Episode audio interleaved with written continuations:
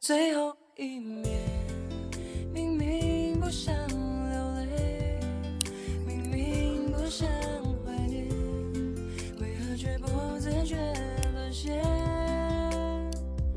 最后一面，明明不想离别，却还是说了再见，哭着笑把自我欺骗。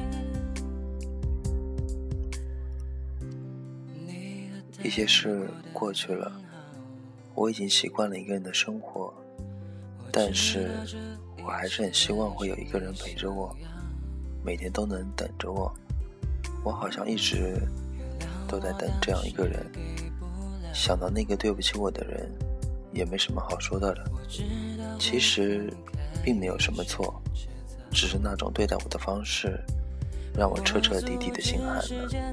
其实我一直都记得，我也不想再说些什么了。大家好，我是丁，这里是 FM 一四五八一。今天圣诞节，你过得还好吗？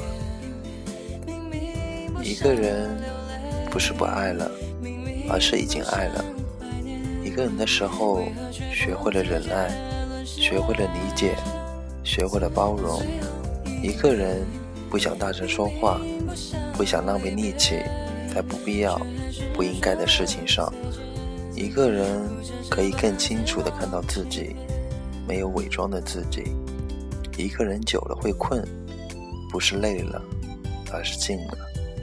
一个人久了，你就能放下原来放不下的人和事了。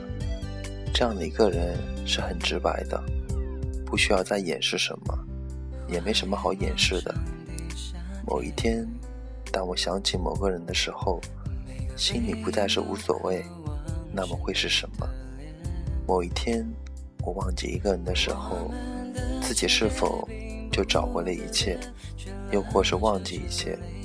也许不论是找回还是遗忘，对于一个人的我。都没有多少意义了吧？我不会一直一个人，